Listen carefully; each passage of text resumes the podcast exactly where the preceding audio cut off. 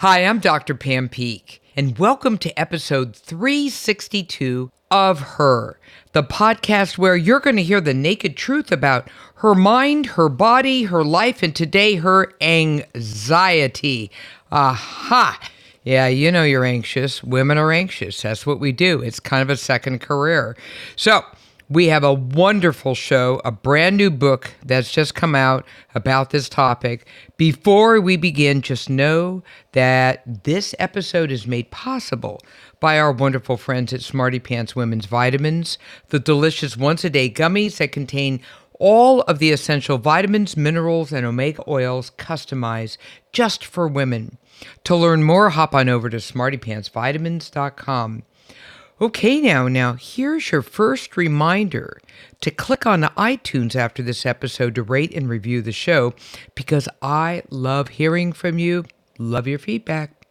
Okay, it's time for her. Her, the podcast. The naked truth about women. Her mind, her body, her life. It's all about her. Raise your hands, girlfriends out there, if you've felt super anxious of late. Yeah, that's kind of what I thought. I have I had a hunch. We're going to talk about anxiety. And this whole issue of anxiety is extremely relevant to a woman's life especially. The name of the new book is The Anatomy of Anxiety Understanding and Overcoming the Body's Fear. It is written by Dr. Ellen Vora, who is a holistic psychiatrist. And she likes to address mental health issues through diet and lifestyle. She's a board certified psychiatrist, medical acupuncturist, and yoga teacher. Sign me up, Dr. Vora. I love this. Man, what a background. Dr. Vora, welcome to the Her podcast. Mm, Dr. Pam, thanks so much. It's great to be here. Oh my goodness. Why'd you write the book? Why? Ooh, what was so that's a big important that made you want to do this? Yeah, so I was listening to my patients and to the different populations of people that I speak to at speaking engagements. And if you drop a litmus strip into the stew of modern life, people are anxious. That's where we're struggling. And that's what I spend all day, every day thinking about, working with. And I felt like I had some insights to offer to help. Okay. Now, anxiety, just go ahead and define it. What is anxiety? I think women, you know, sometimes sit back and say, well, am I just being anxious? Am I over the top? Am I okay? What's anxiety? Mm-hmm. Yeah. So I think it actually has a really broad range of ways that it manifests. And it might feel to some people like a sense of dread. For some people, they might feel fine at baseline, but every once in a while, out of the blue, they have a panic attack. Other people are just holding muscular tension or digestive issues, and it's, it's become more of a somatic or bodily issue. I always tend to think that some of mm, people in conventional medicine might say it's being overdiagnosed or we've diluted the term or the concept, and now it's almost trendy. Like everybody is saying they're anxious, and there's pushback around that, almost like gatekeeping of the diagnosis. I actually feel the opposite of that. I think that I'm really here to champion everybody trusting their subjective experience. And if you feel like you're anxious and that's a word that you identify with, then in my book, you are meaningfully suffering, and it's something that we should look at and try to improve. All right. Now, in the book, you talk about a couple kinds of anxiety.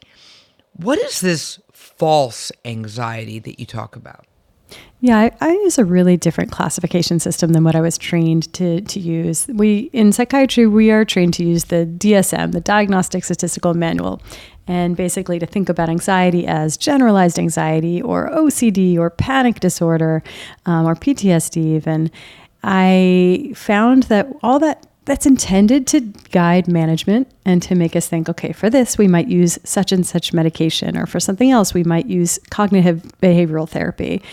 But in the way I approach mental health, which is more of a functional medicine perspective, I, I didn't need that same, that wasn't what was steering my treatment in a meaningful or useful way. Instead, what I was recognizing was that people were coming in with two main kinds of anxiety. One was what I will call false anxiety, and it's basically avoidable anxiety. It's physical and body based. And the solution to it has very little to do with seven years of therapy and so much more to do with understanding ways that our physical body gets out of balance and things that we can do to quickly address that.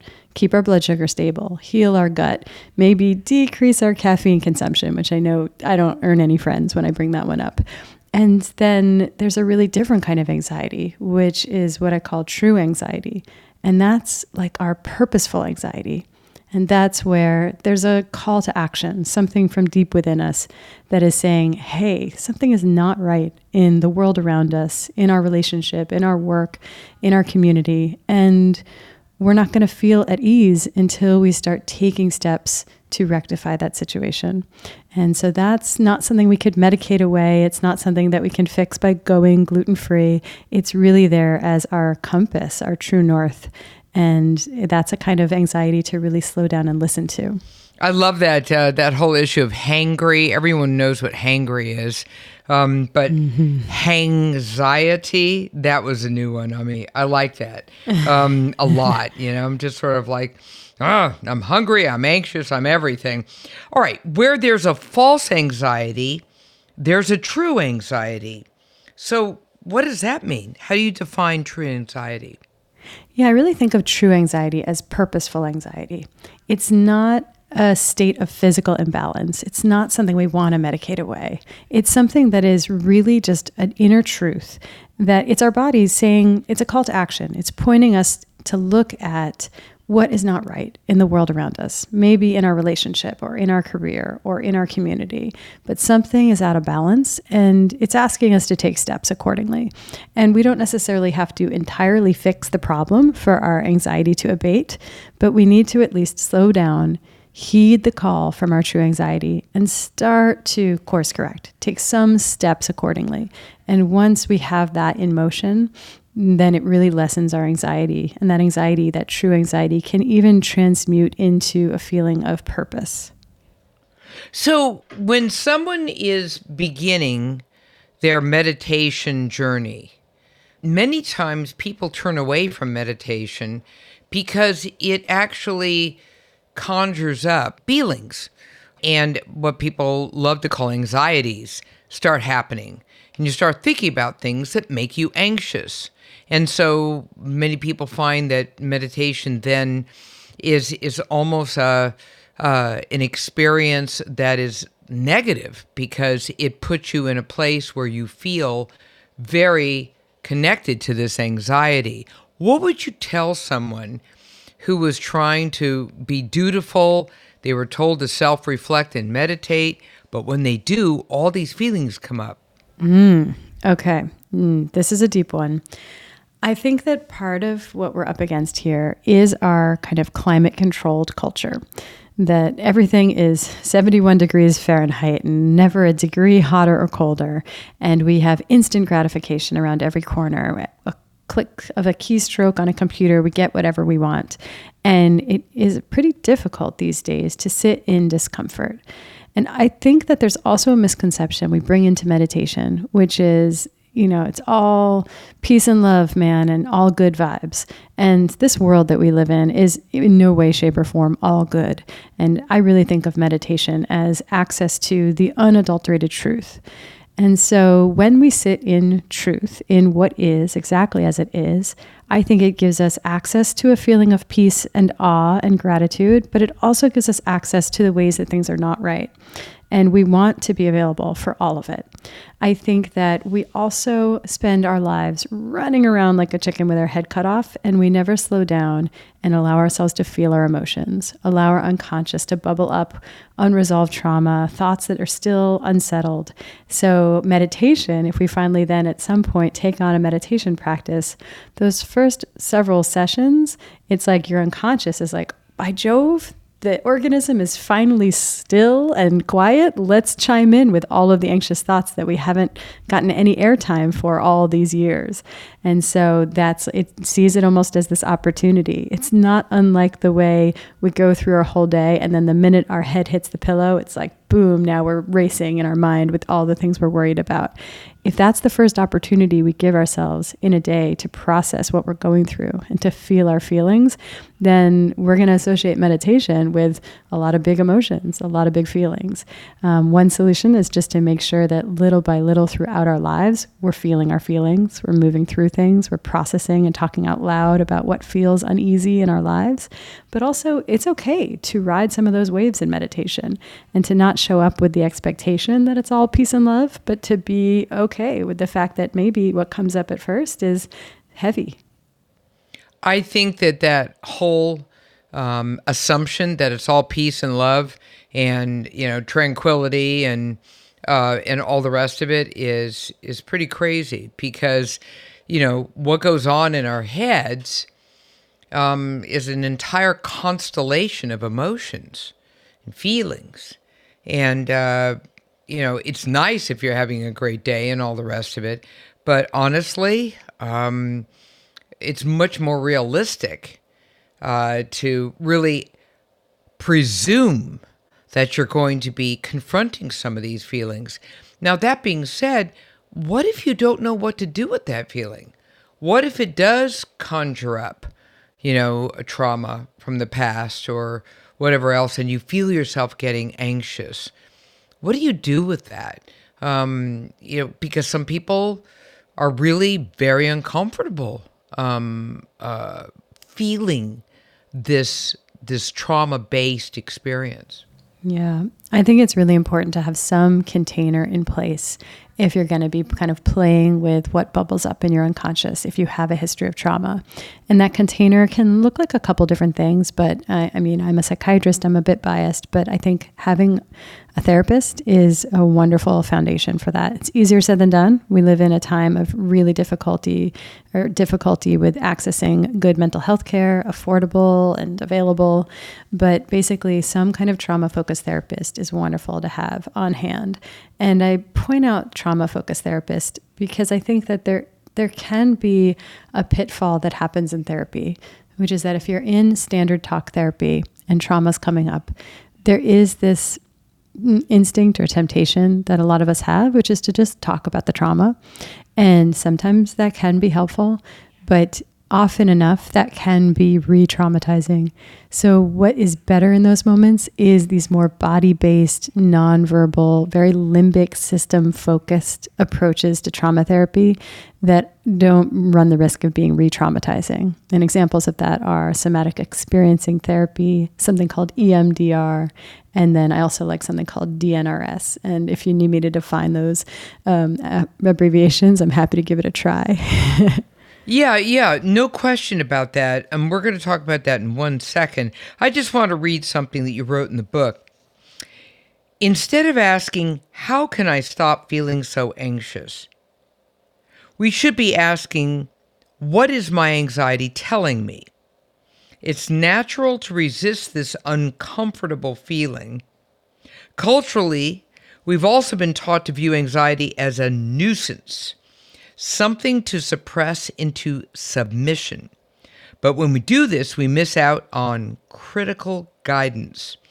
What if we could learn to tolerate anxiety long enough to hear what change is necessary? Tell us what was going on in your mind when you wrote that. Yeah, I think we really have this cultural relationship to our symptoms as um, this is indicative of a problem that I have. Like with anxiety, we have a story that we've told ourselves that we've been indoctrinated with, which is that anxiety is a chemical imbalance in the brain. It's your serotonin. And so we think, you know, let me address that, treat that, and not feel this uncomfortable, sometimes exquisitely uncomfortable, or sometimes just annoying symptom. And sometimes I, I'm right on board with let's get rid of this unnecessary symptom. When it comes to the false anxieties, to you know, anxiety from a blood sugar crash, I'm all for fixing it and just eliminating it altogether. But that true anxiety that comes in with a message or a communication from the body. That's purposeful, and we don't actually want to suppress it. We want to explore it and be curious about it. And I think that it's a, it's a mindset shift to understand that some symptoms are a communication from the body. And sometimes it is your body saying, Hey, excuse me, you know, tap, tap. Um, can you slow down and take a look at this right now? And the body can't speak in words. It can speak in sensations. It can speak in places of imbalance. And so I think that just culturally, we all could stand to slow down a little bit more and get curious and begin a line of inquiry rather than just trying to steamroll over what the body is saying. Gotcha. Okay, well, that makes sense to me. So let's talk about now ways to successfully discharge your body's pent up stress and return to a relaxation response. So, how do you do that? Yeah, this pertains to the fact that stress really behaves as a cycle. It's not unlike other cycles in the body, for example, the arousal cycle, something that has a beginning and a middle and an end. And stress itself has a beginning, a middle, and an end. But most of us are hanging out, kind of stuck in the beginning and the middle of stress, and we rarely bring it to resolution. When you look at animals in the animal kingdom, they have a system for bringing their stress response to resolution.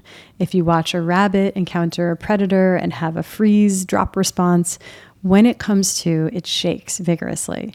And that's how it completes the stress cycle. And that shaking helps discharge the excess adrenaline that it just secreted in this life or death moment.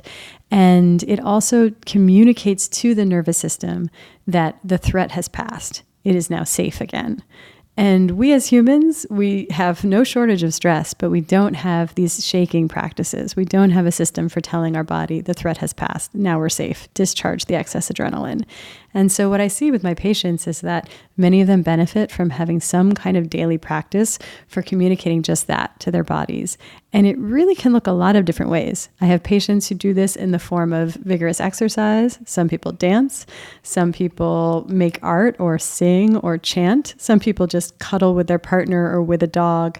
Um, some people cry my personal favorite i mean crying i am pretty um, privy to i am I have a predilection for crying as a very therapeutic intervention, but I also love shaking. And this was a practice I learned probably about 10 years ago now when I studied integrative medicine at the University of Arizona.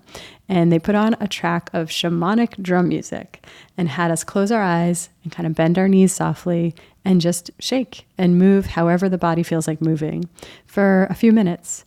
And now at this point, I do that for about a minute and a half every day. And it's quick, it's free. The music is on Spotify. It's super funky, but it really works. And that's what I do to discharge stress every day. And I've, I think at this point, brought a lot of patients and folks from different speaking engagements along with me. So we have people all around the world now shaking to shamanic, shamanic drum music. And it's a really therapeutic practice. What about yoga? You're a yoga instructor. Yeah, yoga has been such a lifeline in my life. And I I find that one of the ways that it's been most helpful is just that experience of holding a difficult pose and breathing and observing how my mind screams and squirms and wants to get out of the pose. You know, say an instructor is talking for a long time while you're holding warrior one or holding plank pose, and you're thinking, Ah, I wish the instructor would stop talking. Did they lose sense of time? Like, I can't hold this any longer. I'm freaking out here. I need to come out of this pose. I need to take child pose. And at first, I would just come out of the pose and take child pose. And eventually, I started to just play around with that edge a little bit and think, well, what if that's a story I'm telling myself? What if I actually have some reserves of strength and endurance in this moment that I didn't realize I have? And to come back to the breath and keep the breath steady and use that as a lifeline to a state of more mental equanimity. And then hold the pose. And hold the pose without stress, without resistance of reality. And I got to have that physical experience, that muscle memory of self efficacy and equanimity in the face of challenge and using the breath as the plumb line. And that's what was really helped me in my life. And I come back to that gift that I got from yoga every single day. Wow. Okay. So, in addition uh, to this, you also speak about maintaining meaningful connections in our lives. And, you know, and once again, coming to terms with the fact that it's all not peace and love. to your point before, h- how do you do that? Because I think some people just, you know, they, they just get so exhausted with relationships, social connections, um, because it, it is messy. You've got good days, you've got not so great days. Um, and some people throw up their hands and say it's just not worth it. Oh, I love the way you brought that up in relation to the, the, the, not peace and love. So that's exactly right. We kind of know at this point that community is this single most critical factor in our longevity, in long term cognitive health, in happiness and well being, in anxiety management. We need relationships, we need community. And what we don't give enough credit for is the fact that it's hard because it's hard. Relationships are hard, they're, they're, messy, and we don't always get along, and it is not always peace and love.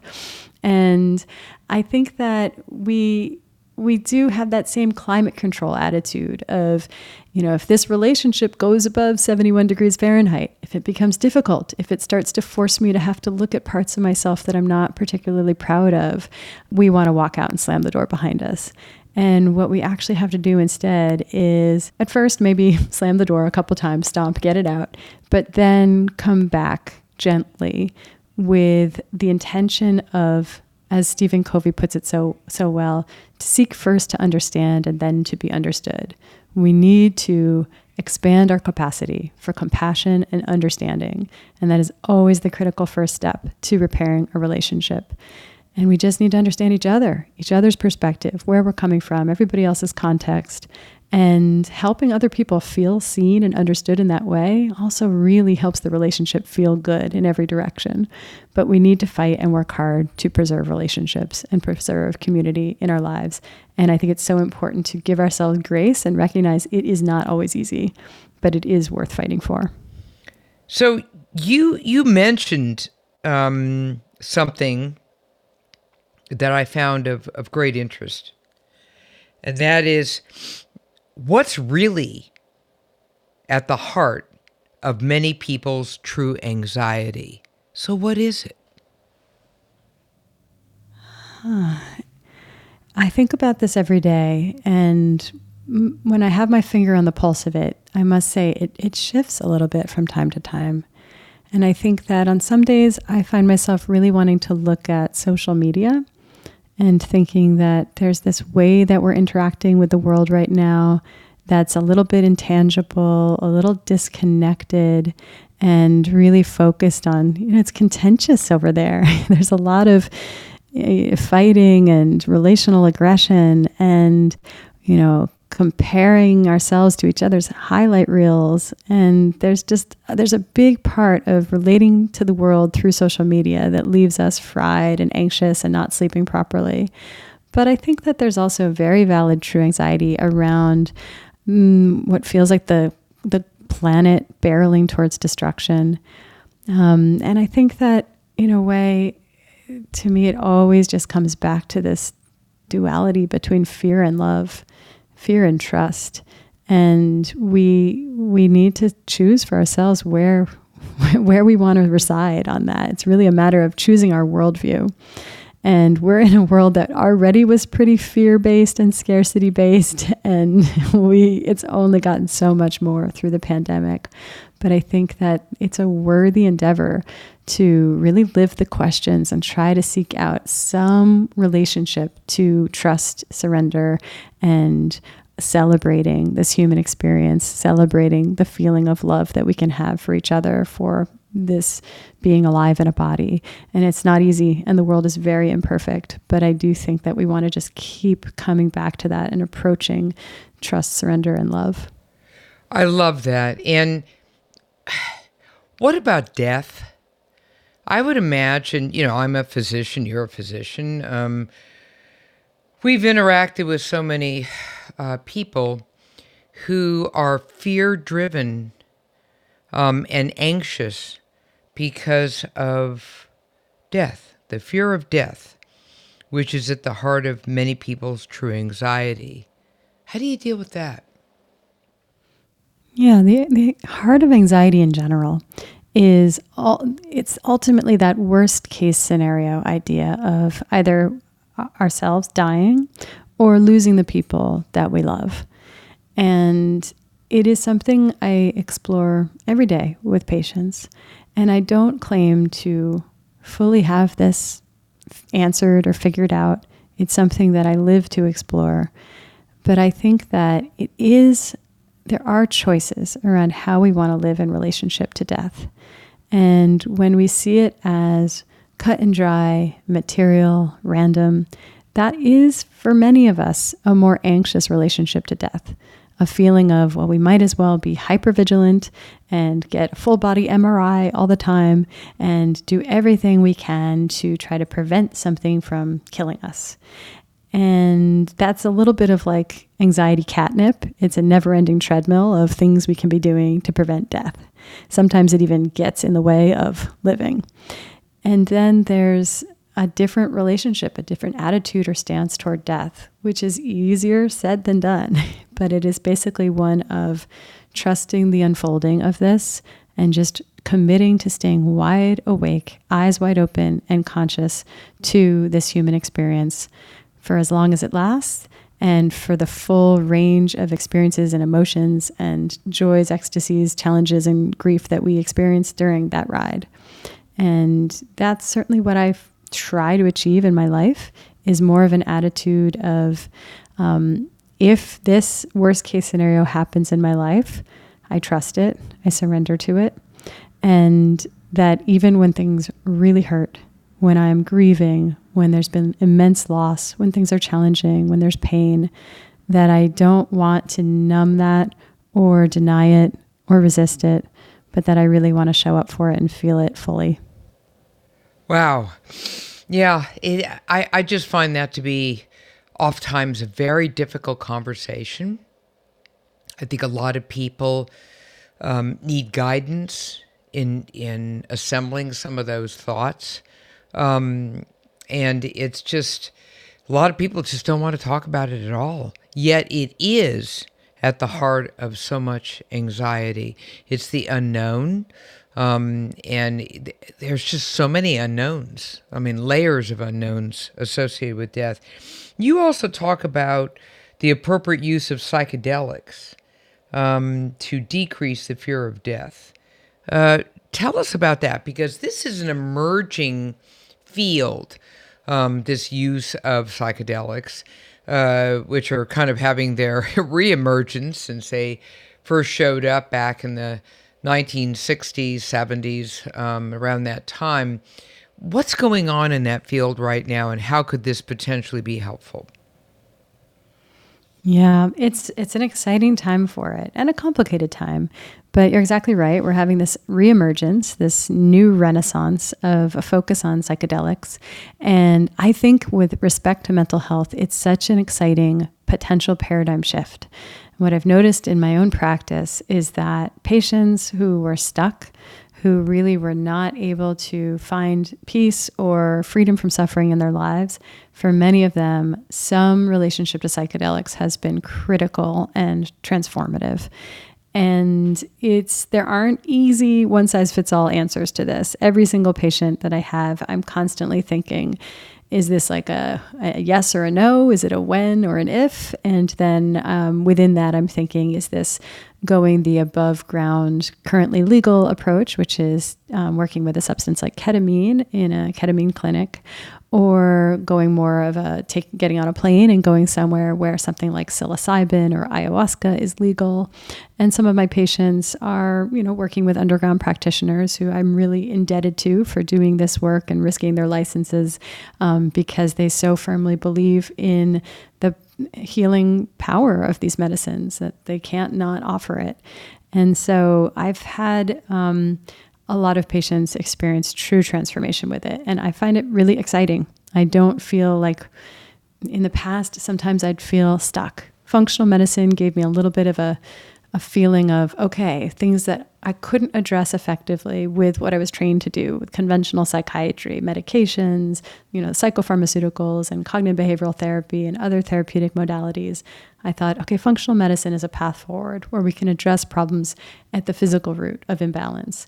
And now, what I really feel is that anybody who's even stuck there, psychedelics are sometimes the the unstucking. And when it comes to fear of death, there's really interesting research around psilocybin ceremonies and having people with terminal cancer who were experiencing end of life anxiety, um, that they were able to have a reckoning with that fear of death, with the fact that life was coming to an end, and to feel a lot more peace in relationship to that, and to feel like this isn't the worst case scenario in quite the same way that they might have been feeling prior. What what would someone do if they wanted to try this out?